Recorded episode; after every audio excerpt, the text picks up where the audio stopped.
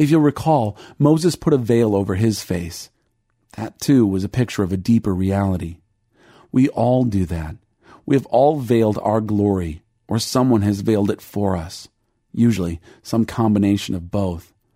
But the time has come to set all veils aside. Now, if the ministry that brought death, which was engraved in letters on stone, came with glory, so that the Israelites could not look steadily at the face of Moses because of its glory, fading though it was, will not the ministry of the Spirit be even more glorious? Therefore, since we have such a hope, we are very bold. We are not like Moses, who would put a veil over his face to keep the Israelites from gazing at it while the radiance was fading away.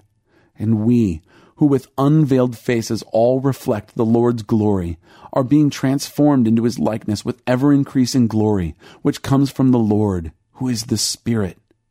2 Corinthians 3, 7 through 8, 12 through 13, and 18. We are in the process of being unveiled. We were created to reflect God's glory, born to bear his image, and he ransomed us to reflect that glory again. Every heart was given a mythic glory, and that glory is being restored. Remember the mission of Christ. I have come to give you back your heart and set you free. For as St. Irenaeus said, the glory of God is man fully alive.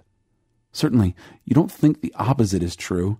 How do we bring God glory when we are sulking around in the cellar, weighed down by shame and guilt, hiding our light under a bushel? Our destiny is to come fully alive, to live with ever increasing glory. This is the third eternal truth every good myth has been trying to get across to us.